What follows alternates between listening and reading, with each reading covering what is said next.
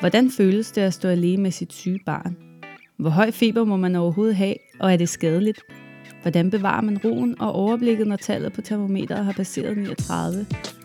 Hvem skal man søge hjælp hos, og hvor hurtigt skal det gå? Du lytter til Lægerformidler med projektet Trygge Forældre, en podcast af læger, der vil formidle viden, i konkrete redskaber og ikke mindst give anledning til eftertanke omkring børn og sygdom.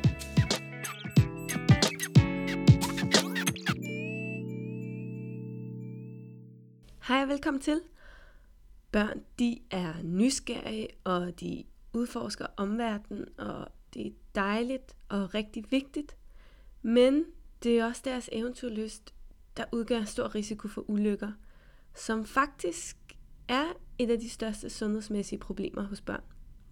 Og derfor er det også rigtig vigtigt, at vi forældre har gjort os nogle tanker om, hvordan man forebygger, at ens barn kommer ud for en ulykke, og hvad man skal gøre, hvis ulykken er ude. Jeg hedder Anna Grønnerup og er en del af Læger Formidler, der laver den her podcast til dig om børn og sygdom, og altså også ulykker, som det skal handle om i dag. Den her episode laver vi i samarbejde med Børneulykkesfonden. Det her er vores 8. episode, og vi har indtil nu berørt mange af de emner, som vi mener er de vigtigste. Og, men vi arbejder hele tiden øh, på højtryk for at finde nye emner, øh, og vil lægge en ny episode ud hver måned. Vi er også i gang med at udvikle projektet til at indeholde mere end bare en podcast, og vi har længe også haft den her drøm, kan man kalde det, om at komme ud og møde jer forældre ansigt til ansigt. Vi har derfor arrangeret et foredrag i Ostramhuset på Nørrebro i København, inden Babuskas Kaffe, der er en barselscafé. Og, og det bliver den 23. november 17. Vi har planlagt en rigtig hyggelig formiddag, hvor vi fortæller om, hvordan man bruger SAFE-cirklen til at vurdere sit barns almen tilstand, og hvad du som forælder skal være opmærksom på, når du tager dit barn til lægen. Vi skal nok lægge meget mere information omkring det ud på de sociale medier, når vi nærmer os, altså tidspunkt, lokale osv. Men øh, sæt endelig en kryds i kalenderen allerede nu. Det var den 23. november 17. Og alle er velkommen, og det er helt gratis. Men den her episode skal som sagt handle om ulykker hos børn. Hvordan forebygger man det? Og hvad gør man, hvis uheldet er ude? Den her episode laver vi som sagt øh, i samarbejde med Børneulykkesfonden, og dem har vi været i kontakt med næsten siden vi startede podcasten. De, øh, de arbejder for at skabe nogle sikre rammer for børn i Danmark, øh, og for at forebygge ulykker. Og de vil heldigvis heller end gerne hjælpe os med at finde den helt rigtige at interviewe om emnet. Og det har de gjort, nemlig Chris Gafford fra Hovedstadens Beredskab. Vi har derfor været smut forbi hovedbrandstationen inde ved Rådhuspladsen i København, hvor Chris arbejder, for at få en snak med ham om ulykker hos børn. Hej Chris. Hej. Vi sidder her hos øh, Hovedstadens Beredskab og øh, skal snakke lidt om øh, børneulykker. Øh, vil du starte med at fortælle os lidt om dig selv og din baggrund? Ja, det kan jeg tro. Jamen, øh, jeg er jo ansat her i Hovedstadens Beredskab og har, har tidligere haft en funktion både som paramediciner og ambulanceinstruktør, øh, hvor jeg har dels stået for selvfølgelig videreuddannelse af ambulancefolk, men også øh, nye reddere, der skal uddannes. Så har jeg en funktion i vores uddannelsescenter, hvor jeg er fagansvarlig for det, der hedder førstehjælpsuddannelser. Så det er min baggrund. Ja, og ulykker hos børn, hvordan fylder det i dit arbejde?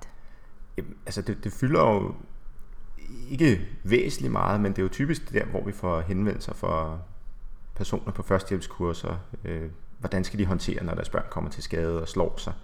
Øh, når man kører ambulance, så er det jo det her med at komme ud i, i hjemmet, private adresser hos folk og, og modtage dem og se på deres børn, når de er kommet til skade eller blevet syge og dårlige. Eller man gør det på en institution, skole og, og modtager børnene der. Vi laver jo den her episode i samarbejde med Børneulykkesfonden. Ja. Og det er også dem, der har formidlet kontakten til dig. Vil du kort øh, fortælle lidt om Børneulykkesfonden og hvad du ja. har lavet sammen med dem før? Det er tro. Sammen med Børneulykkesfonden, der har jeg været med som hvad kan man sige, fagekspert på udviklingen af det, der hedder førstehjælp i børnehøjde, som er sådan et læringskoncept til, til børn i både i børnehaver og i indskolingen, hvor de lærer lidt om om førstehjælp, om hvordan man skal reagere, når der sker noget, og hvornår skal man hente en voksen, og hvordan ringer man efter hjælp. Og sådan generelt for at skabe en, en god kultur blandt børn, øh, både til de danner lidt, eller giver lidt omsorg for hinanden, altså lære det her med at, at gøre noget, når der sker noget. Så har vi i forbindelse med det, så er der ved at blive udviklet en, en app, hvor børnene faktisk kan spille sig igennem den her læring i førstehjælp. Øh, den kommer snart ud. Øh, så findes der noget, der hedder Sikker Hverdag, hvor jeg også sidder som øh, fagekspert, når det kommer til førstehjælp. Øh, og det er også noget, Børneulykkesfonden laver for ligesom at skabe opmærksomhed på, hvad, hvad kan vi gøre for at gøre det til en sikker, ja, sikker hverdag for børnene generelt, hvor de øh, kan lege og have det sjovt, uden egentlig at komme til skade. Hmm, ja, det lyder så spændende. Og, og hvor, hvor små børn kan lære om, om førstehjælp? Jamen, altså i, øh, i børnehaven, 5-6 årige, kan sagtens ja. lære det, og du kan også godt starte tidligere. Øh, det skal bare være sådan, at de kan begynde at forstå en smule. Mm. Og, og førstehjælp til børn er jo ikke, eller når børn skal yde førstehjælp, så er det jo ikke på den samme måde, som voksne gør med hjertemassage og kunstig åndedræt og alle de her hårde ting. Men det er mere det her med, at, hvordan, hvordan håndterer man et, et lille sår, når jeg får en hudafskrabning? Hvordan vasker jeg mine hænder, eller vasker såret? Hvordan gør jeg, når en kammerat har slået mig? Øh, hvordan trøster jeg? Hvordan ligger jeg en person i stabil sideleje? Altså hvis der nu er en kammerat, som er, er blevet bevidstløs, de ikke kan vække, Hvordan kan de så lige håndtere dem med nogle ganske få håndgreb, mm. mens de henter voksen, øh, eller ringer efter hjælp for den sags skyld? Ja, Øhm, og det, det er jo også nogle ting, vi som voksne også kunne tænke os at, øh, at kunne og blive bedre til. Øh, og det her med ulykker hos børn, det er jo sådan et enormt bredt emne. Ja. Øhm, så, så vi har valgt den her episode at fokusere på de ulykker, som vi ser hos, hos de mindre børn. Og det er helt overvejende fald, forgiftninger og forbrændinger. Ja. Tre F'er. Så lad os starte med at tale om fald. Ja, det må jeg sige, det er en af dem, der sker oftest. Ikke? Ja, ja, ja. Og for de små børn, så skyldes over halvdelen af ulykkerne derhjemme et fald. Og det er især de 0-4-årige, der kommer til skade ved fald. Og det er jo fordi, de er så nysgerrige på verden og fuldstændig frygtløse. Og de fleste forældre vil på et eller andet tidspunkt opleve en faldulykke. Og heldigvis er de fleste ikke alvorlige, men en faldulykke kan selvfølgelig være farlig, og det er noget, man som forældre skal være opmærksom på. Hvad er de mest almindelige faldulykker? Af de mest almindelige faldulykker, der er det sådan noget som fald fra puslebordet. Lige så snart børnene vil kunne begynde at bevæge sig og rulle rundt på ryggen, så kan de jo falde ned derfra. Og det sker jo typisk, når man er uopmærksom, lige skal hente noget vand eller vender ryggen til, så er det børnene også begynder at udforske verden, hvis man kan sige sådan. Og falder de ned derfra, så, så vi får nogle skader på dem. Så er der fald fra stole, øh, fra borer, øh, fald ud af vinduer, fra altaner, hvis det er, at man ikke har sikret de her ting. Lige så snart de kan kravle bare lidt og trække sig op af et gelænder, jamen så er det jo mulighed for dem selv, at de kommer op. Og hvad er, så for, hvad er det så for nogle faldulykker, som man som forælder skal være særlig opmærksom på, hvor at de mest alvorlige ulykker sker? Hvad skal man sige, de mest voldsomme faldulykker, de sker jo lige så snart barnet er begyndt at kravle rundt og være meget nysgerrig, kravle op af ting, kravler op af reoler, som ikke er fastspændt i væggen, og begynder ja, at få overbalance, så den vælter ned over barnet. Det er jo selvfølgelig en alvorlig ting. Øh, de kan komme slemt til skade. Øh, udover det, så er der det her, når de kan kravle hen til vinduet. Vinduet står åbent, og de kravler måske op i vindueskarmen og kan falde ned fra både første og anden sal, eller endnu højere, hvis man bor længere oppe, øh, hvor de får en, ja, en voldsom påvirkning, hvis de falder ud derfra. Hvad kan vi så forældre så gøre for at øh, sikre vores hjem? Har du nogle gode råd? Man kan sige, det, det bedste man kan gøre, det er at prøve egentlig selv at, at komme ned på knæ og se, hvad, hvad kan være farligt der, hvor jeg er nu? Hvad, hvad kan jeg nå, hvis jeg begynder at tage fat i ting, kravle op af det? Lige tjekke sine reoler, hvis de står og, og vibrerer, når man tager fat i dem.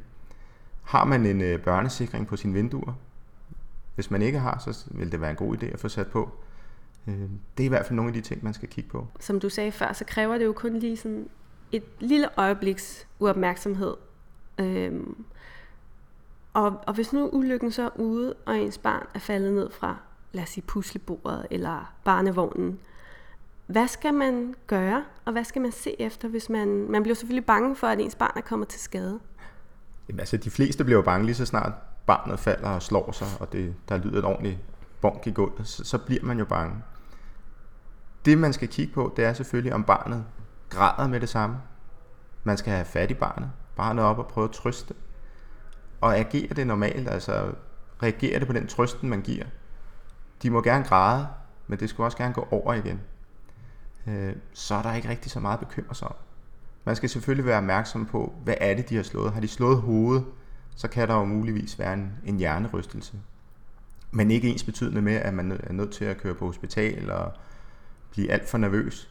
Det er vigtigt, at man kigger på barnet og ser, hvordan de reagerer. Altså, mm. græder mm. de, så kan man godt Ja, det er jo faktisk et godt tegn, ja. at det græder. Ja. Ja.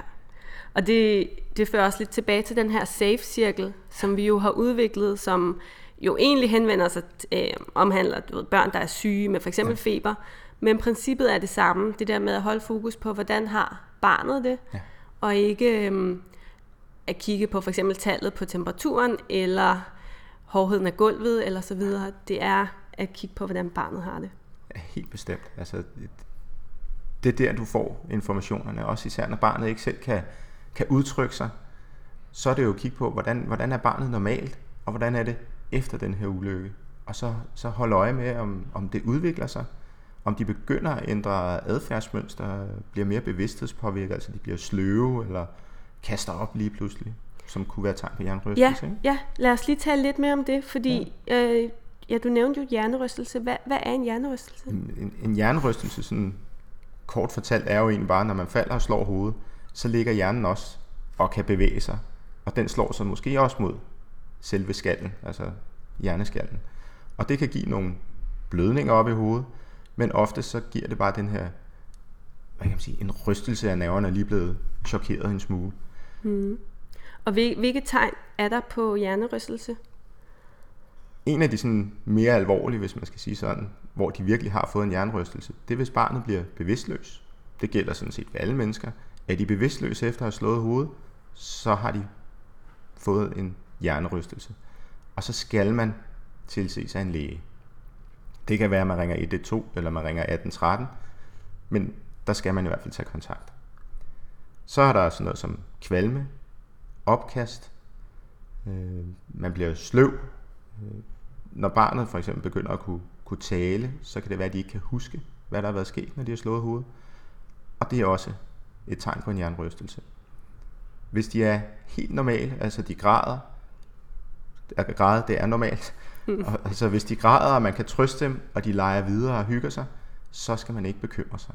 Mm. Man skal selvfølgelig altid holde øje med sit barn og se, om, om de ændrer adfærd hen ad dagen. Fordi det her med, når man har skadet hovedet, hvis der er opstået en blødning, så udvikler det sig inden for ja, de første 24 timer, og det vil give nogle, nogle symptomer, såsom kvalme, opkast, sløvhed, muligvis bevidstløshed. Og så skal man selvfølgelig reagere på det, ring 112 med det samme. Mm. Så for lige at opsummere, så man kan, hvornår kan man sådan roligt sætte an derhjemme, og hvornår skal man søge læge? Man kan roligt sætte an derhjemme, hvis barnet kan trøstes og lege videre, som om intet er hent. Så kan man roligt blive derhjemme. Har barnet været bevidstløst, bare ganske kort, om det er 10 sekunder, 30 sekunder eller hvad det er, så skal man søge læge. Mm. Det er god rettesnor. Øhm, for os at tale lidt om måske de lidt større børn. De kan jo falde og slå sig især på mange øh, i forbindelse med fritidsaktiviteter. Ja. Så vil jeg gerne tale lidt med dig om, om trampoliner. Ja. Øhm, min mand han arbejdede for nogle år siden i skadestuen, og han øh, så mange børn, der kom ind øh, på grund af ulykker med trampoliner, og han har sagt til mig, at det skal vi aldrig nogensinde have. Ja. Øhm, men det er jo også utrolig sjovt og god træning for børn og styrker motorikken og alt det der. Og sådan er det også med mange andre øh, aktiviteter, såsom cykling osv. Men øh, hvad kan man, hvis vi nu tager trampoliner, hvad kan man gøre som forældre, hvis man som mig gerne vil lade sine børn hoppe på trampolin, men helst ikke vil have, at de kommer til skade? altså mange gange, så skal man jo egentlig bare lade dem gøre ting. Men selvfølgelig skal man også passe på, at der ikke sker noget. Og hovedregel i hvert fald, det er det her med et barn ad gangen på trampolinen. De skal ikke være flere, der hopper rundt, fordi det er jo typisk der, vi begynder at se skader, når de hopper ind i hinanden, øh, slår hoved mod hovedet, eller den ene bliver skubbet ud og rammer kanten på trampolinen. En anden ting kan være selvfølgelig, at man bruger de her sikkerhedsnet, der er. Sørg for, at den øh, polstring, der er rundt, øh, sådan rundt selve rammen, at den er intakt, og den sidder der. Man kan også, hvis man har god tid, simpelthen grave et stort hul i haven og sænke trampolinen, sådan så hvis de falder ud over kanten, så er der ikke lige en ekstra meter ned, så lander de på græsset. Og det er trods alt en lille smule blødere. Øhm, og ellers så er det bare, ja, vær opmærksom. Snak med børnene om, hvordan man øh, er på en trampolin. Hvilke regler der er. Og ja, det, det har jeg selv gjort. Øh, og jeg har tit måttet vende ryggen til at tænke, nej, jeg ser det ikke. Og så alligevel, så må man lige rette dem lidt ind og sige, prøv at høre, nu en af gangen, og hop stille og roligt. Ja. Øh, er der nogle andre fritidsaktiviteter, hvor du synes, man, man som forældre skal tage nogle forholdsregler? Ja, det er jo rigtig svært at sige. Øh, jeg, jeg synes sådan noget med, når børnene skal ud på, på rulleskøjter og skateboard, øh, løbehjul, så er det en god idé, at de her har knæ, albuebeskytter på, og selvfølgelig en cykelhjelm. Fordi det er nogle af de ting, de kommer til skade med. Det er simpelthen, det er hovedet, mm. Det er knæ og albuer, og mm. det er mm. det, der gør ondt, ikke? og ja. mindsker ens bevægelighed. Så helt sikkert brug beskyttelsesudstyr, men ellers så skal de have lov til at udvikle sig frit. Men man skal selvfølgelig bare passe på. Mm. Og nu har vi, vi har talt lidt om det med at slå hovedet, men der er jo også, de kan også få nogle skrammer, hvor det begynder at bløde. Ja. Fra ja, for eksempel knæ og albu. Ja. Hvad, hvad skal man gøre som forældre der? Hvis det bløder, ind, vask med vand og sæbe. Rens det lige for, hvad der sidder af jord og skidt og sten i det. Det kan godt være, at børnene skriger lidt. Det går over igen. Hvis de skriger for meget og græder, jamen så find en is eller noget andet, de kan sidde og spise, samtidig med, at man vasker såret. Så skal man selvfølgelig være opmærksom på, om ens barn har fået en stivkrampvaccination. Lige så snart der har været jord eller andet skidt i såret, så er det en, en ting, man skal vaccineres mod. Så er de ikke vaccineret, så er det en god idé lige at ringe til egen læge, komme ned og få en stivkrampvaccination, og så er der ikke så meget mere at bekymre sig om der. Mm, mm. Og hvad, øh, man kan jo godt være bekymret for, skal det her, er det her noget, der skal syes, eller ikke skal syes? Hvordan kan man som forældre? Der er det jo igen det her med, hvor, meget kan man egentlig klare selv som forældre. Mm. Øh, nogle de besvimer hvis de ser lidt blod, men, men brug noget koldt vand, vask såret, er der en flænge, mm, så se om den, kan, om den gaber, altså om den er åben i mere end en halv centimeter, eller om den er længere end en halvanden centimeter, så kan det være noget, der skal syes. Sidder flængerne i ansigtet, lednært, altså i ledene på arme og ben, så kan det være en god idé, at man lige kommer en tur forbi skadestuen og får sat det sammen, så det bliver en, en pæn heling, der kommer igen. Men, men kig nu på det, vask det af med, med koldt vand, og se, hvad, hvad gemmer der sig indenunder. Mm. Blod, det griser ufattelig meget, når det kommer ud, og ser typisk voldsommere ud, end det egentlig er. Ja, det er helt rigtigt. Um, ja, så synes jeg, vi har været godt rundt om det her med fald. Mm. Lad os gå videre og tale lidt om forgiftning. Um, fra de er helt små, og så op til næsten børnehavealderen, så putter de jo børn alt i munden. Um, og derfor er der jo også risiko for, at de putter noget giftigt i munden, og de sluger det. Hvad for nogle typer forgiftninger er der oftest, oftest tale om, når det, der skal ulykke hos børn? Forgiftninger, det, er jo, det kan jo typisk være sådan noget, som, som piller børn får fat i. Øh, forældrene har tabt en pille, pillerne står på køkkenbordet eller ude på badeværelset, de kan nå dem, og synes, det ser spændende ud. Vitaminpiller smager rigtig godt. Især dem, man giver til børn, jo, der er jo med jordbærsmag og så videre, og der kan de altså også komme til at spise for mange af dem. Det er ikke slik, man skal huske. Først og fremmest at give sine børn en, ja, en god kost, så får de de fleste vitaminer deri. Og så er det ellers at følge den anvisning, der er på, øh, på emballagen. Men ellers skal det stå væk fra børnene. En anden ting er rengøringsmidler. Det er mest, når de er helt små og begynder at kan tumle rundt og åbne ting op. Øh, mens man står og gør rent, så er der måske rengøringsflasken, den står åben. Og så går de hen og smager på det. Det er, det er nogle af de ting, man i hvert fald mm, skal mm. prøve at begrænse lidt. Så er der bær og diverse planter ude i haven. Lige være opmærksom på, hvad har man selv i haven, eller hvad er der der, hvor børnene leger på den legeplads, de er. Er der noget, som kan være giftigt for barnet? Altså lige så snart de kan forstå det, så må man jo prøve at lære barnet, det her, det skal du ikke røre, det her må du gerne røre, du må gerne putte græs i munden, men det her bær herover, det skal du ikke, øh, det skal du ikke spise. Mm.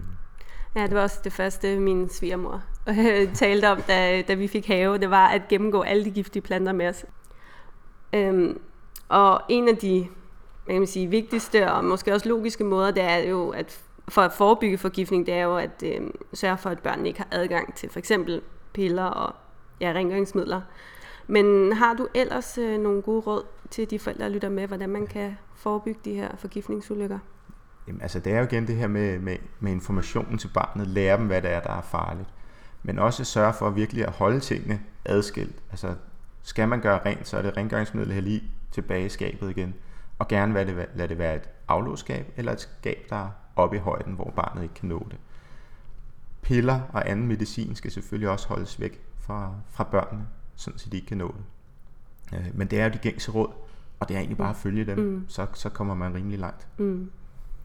Øhm, hvis så uheldet er ude, man, man opdager, at det lille barn sidder med øh, ja, et pilleglas, og man, man ved ikke, hvor mange øh, det har indtaget, om det har indtaget noget. Hvad, hvad kan man gøre som forældre? Hvor kan man søge hjælp? Jamen, øh, det er ganske simpelt. Altså, hvis barnet stadig er vågent og klar, så ringer man til giftlinjen, som har et telefonnummer, der hedder 82 12 12 12.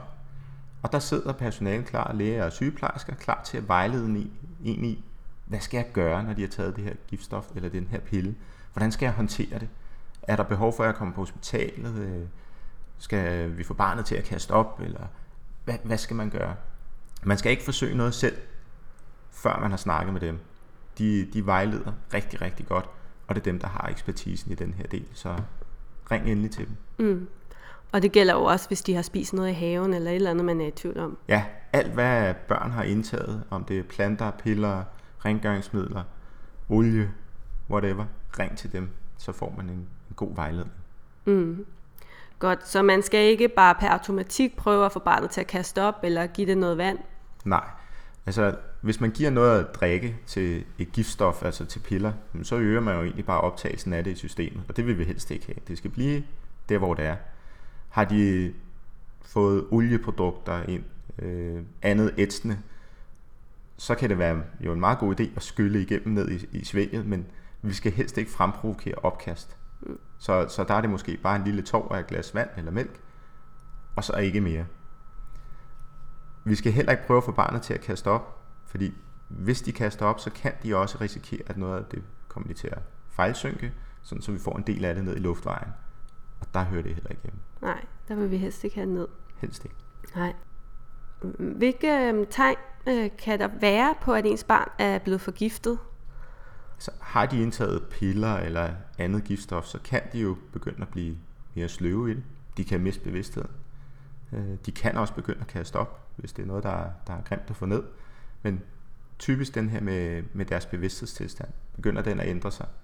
At de bliver mere sløve. Så kan man godt tænke den vej også. Mm. Hvis man ved, at der har været noget indblandet, eller kan mm. se, at man finder et glas med piller, der ligger åbent på bordet. Ikke? Mm. Mm. Ja, og i, i sådan et tilfælde, så er det jo selvfølgelig en god idé at kontakte læge. Eller ja. Altså hvis, hvis barnet bliver sløvt, eller meget bevidsthedspåvirket, så skal man ringe 112. Mm. Så kan man altid, når ambulancen kommer, så vil de typisk ringe til giftlinjen for at høre og sige, nu har barnet indtaget sådan og sådan. Hvor skal vi hen? Hvad skal vi gøre? Er der noget, vi kan gøre, før vi ankommer på hospitalet? Ikke? Så, mm. så som forældre, hvis barnet reagerer sløvt, ring 112. Ja. Så igen, så er det den her almindelige tilstand, der afgør, hvad man skal gøre som forældre. Ja. Hvis barnet er, som det plejer, og man har spist noget, så ringer man selv til giftlinjen. Men hvis det bliver påvirket, så er det 112. Ja, helt bestemt. Ja. Så lad os til sidst tale lidt om de her forbrændinger. Øh, antallet af børn, der bliver øh, forbrændt, er heldigvis faldet igennem de seneste 10-20 øh, år, men det er stadigvæk en hyppig øh, ulykke blandt småbørn. Øh, hvornår opstår forbrændinger oftest? Forbrændinger opstår jo typisk også, når man som forældre igen er lidt uopmærksom. Man glemmer måske lige, at øh, elkedlen den skal stå helt inde ved, ved væggen og ikke ude ved bordkanten. Ledningen skal heller ikke hænge ud og, og dingle, så de kan få fat i det. Når man rækker en varm kop te hen over bordet, så skal det ikke være hen over hovedet på barnet. Det kunne være, at man tabte den, eller der vælter noget ned. Øh, varme drikke skal typisk stå inde på bordet, så barnet ikke kan nå det. Sammen med kogeplader, sørg for, at barnet ikke kommer hen og, og får sat hånden ned på pladen, eller vælter en stegepande ned. Øh, de er nysgerrige, og det er typisk ved de nysgerrige ting, at vi har de her forbrændinger. At man, man glemmer simpelthen at passe på. Øh, et andet eksempel er selvfølgelig, når man skal grille. Det er sommer. Så pas på med, hvad man tænder grillen op med. Nogle af de skader, vi i beredskabet ser, både fra brandvæsenets side og ambulancetjenesten, det er jo det her sommerfænomen med grillen, når man lige hælder noget sprit på, for at få lidt mere gang i den. Og hælder man sprit på, så kan der altså ske en mindre eksplosionagtig forbrænding med, at der kommer en masse dampe i sprit, og det tænder lynhurtigt. Så er der bare en mini ja, glød i grillen, så får du en stor sky af, af flammer egentlig. Og der er det både de voksne selv, men også børnene, hvis de får tæt på, som kommer til skade. Hvad, hvad skal man som forældre gøre i sådan en situation? Det første, man skal gøre, det er at få barnet hen til et sted, hvor der er rendende vand, altså badeværelset, køkkenvasken. Af med tøjet, der hvor forbrændingen er. Det vil sige, at man skal ikke afklæde børnene fuldstændig, men der hvor de er blevet forbrændt, der fjerner man tøjet. Skyld med, bare til at starte med, tænd for den kolde hane. Skyld, skyld, skyld. Og så begynder I ellers at temperere vandet. Det skal, mange steder så står der, at det skal være 18 til 20 grader. Men man skal også passe på, at man ikke forsinker processen ved at tænke, uh, det skal lige være lunt nok, før jeg sætter barnet ind under. Skyld med det samme, temperere det. Det skal være sådan, at det fjerner den smerte, der er. Og det kan være rigtig, rigtig svært for et barn at indikere, at nu er smerten væk, fordi det gør ondt uanset hvad. Øh, så hvad der føles behageligt for jer også, I tænker, det her det virker lunt, eller som en god temperatur, bare skyld med det. Det er vigtigt, at man skyller så hurtigt som muligt. Så skal man selvfølgelig kigge på, hvor stort et område er det, barnet er blevet forbrændt. Er der begyndt at komme vabler på, sådan så vi begynder at snakke om en anden grads forbrænding, så skal man jo begynde at, søge hjælp også der i hvert fald. Mm. Vil du lige hurtigt fortælle, hvad, hvad er tegnene på, at det er en anden eller tredje grads ja. forbrænding? Hvis vi lige skal tage de her grader, så er første grads forbrænding, det er egentlig bare en rødme af huden. At den er, ja, ligesom når man ser sig selv solskold om sommeren. En anden grads forbrænding, så begynder der at være vabler, altså huden bobler egentlig op. En tredje grads forbrænding, så har vi større områder, der er forbrændt, hvor det brænder dybere ned i vævet, hvor du også vil se en misfarvning, altså det bliver måske sort, mørkebrunt. Der vil også være vabler, men du har den her misfarvning i huden. Så er det en forbrænding, der er gået dybt ned i vævet. Mm. Og, og ved at skylle, kan man, hvad kan man sige, gå ned i, kan man sørge for, at det ikke udvikler sig til en, fra en første til en anden grads forbrænding? Helt bestemt. Altså jo hurtigere man kommer i gang med at skylle, jo bedre er det. Altså, det er derfor, man skal have vand på med det samme. Af med tøjet. Så kan man faktisk hindre det her. Fordi hvis der ikke sker noget, så fortsætter forbrændingen. Altså, man kan sammenligne lidt med, når man, når man koger et æg. Når det først er kogt, og det, man tager det ud, hvis man ikke skyller det, så bliver det jo hårdere og hårdere og hårdere. Altså forbrændingen fortsætter simpelthen inde i ægget. Og det gør den også i vores hud. Så skyller vi, så har vi stadig et blødkogt æg. Fordi vi lige har kølet det og stoppet den her proces ind i kroppen. Mm. Så det første, det er at skylle, og så kan man eventuelt så kontakte skadestue eller egen læge.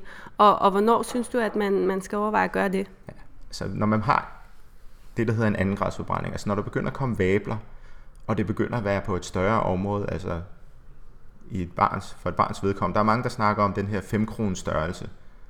Øh, kig nu på, hvor er det henne? Sidder det igen lednært eller i hovedet? Så er det en god idé at få det tilset af en, af en læge, fordi der, der kan jo også komme noget, noget artdannelse ud af det her. Så se på, hvordan man håndterer det.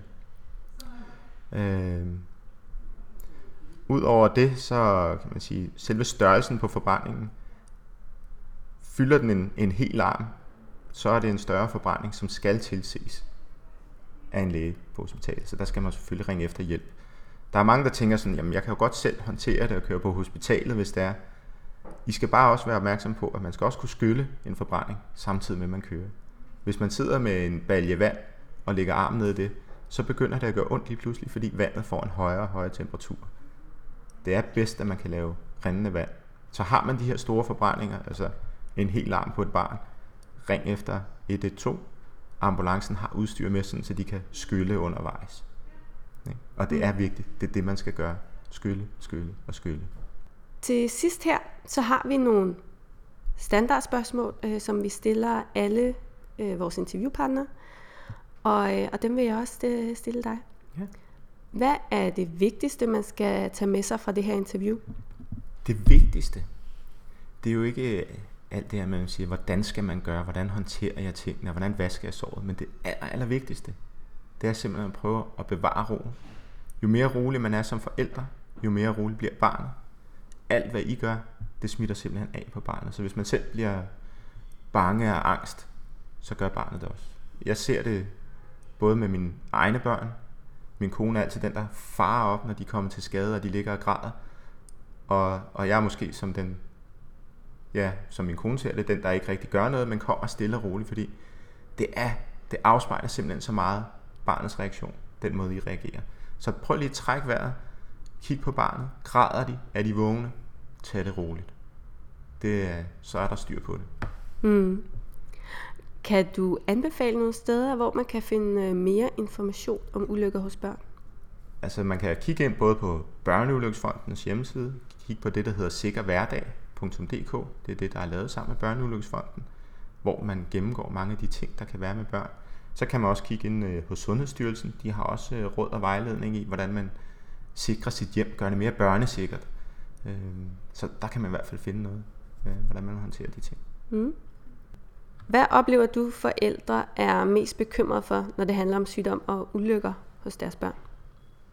typisk så er den største bekymring for forældrene jo, det er, at det her er alvorligt. Er, er det her noget, der virkelig åh, trækker tænder ud, ikke? Er de kommet slemt til skade, eller den sygdom, de har, er den meget alvorlig. Øh, igen, kig nu på barnet.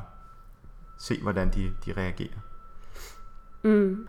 Og øhm, hvad, hvad kan man som forældre selv gøre for at bevare den her ro, som du også nævnte lige før, øhm, og bevare overblikket, når man jo helt automatisk bliver meget bekymret? Jamen, øh, hvad kan man gøre? Altså, man kan jo... Jeg vil nok anbefale, man, hvis man tog et kursus i førstehjælp til børn, og fik snakket om det her, finde en organisation, der udbyder nogle, nogle gode kurser, og så få snakket om tingene. Øh, Snak med venner og familie. Hvordan, hvordan håndterede I sådan noget her? Øh, Det er meget erfaring øh, for andre, man skal tage, tage ved lære af. Øh, Og så bare igen, prøv følg de gode råd. Jeg ved, det er helt vildt svært at sige. Når jeg siger, tag det roligt, så er det svært, når man står i situationen. Bare prøv lige en enkelt gang, lige tæl til 10 baglæns, eller tæl ned for 10, ikke? Træk vejret, kig på barnet. Mm. Øh, og hvad tror du, vi som behandler kan gøre, når det handler om kommunikation med forældrene? Hvad er vores rolle? Men øh, vores rolle generelt, det er jo igen at formidle roen og kommunikere med forældrene, men, men ikke direkte til forældrene, mere kommunikationen med barnet. Når vi kommunikerer med barnet, og de kan se, at der sker en eller anden interaktion her, at barnet faktisk kommunikerer igen med os, så bliver forældrene også rolige. Fordi så kan de se, at barnet er jo nysgerrigt, barnet virker, altså fungerer stadig normalt. Og det er jo der, man, man finder roen, når man på afstand kan se, om mit barn har slået sig, men herover der står det helt normalt og gør de ting, som jeg egentlig forventer. Det er det, er det vi skal gøre. Ja. Chris, mange, mange tak for dine gode svar. Øh, og det her interview, det er vi rigtig glade for. Velbekomme.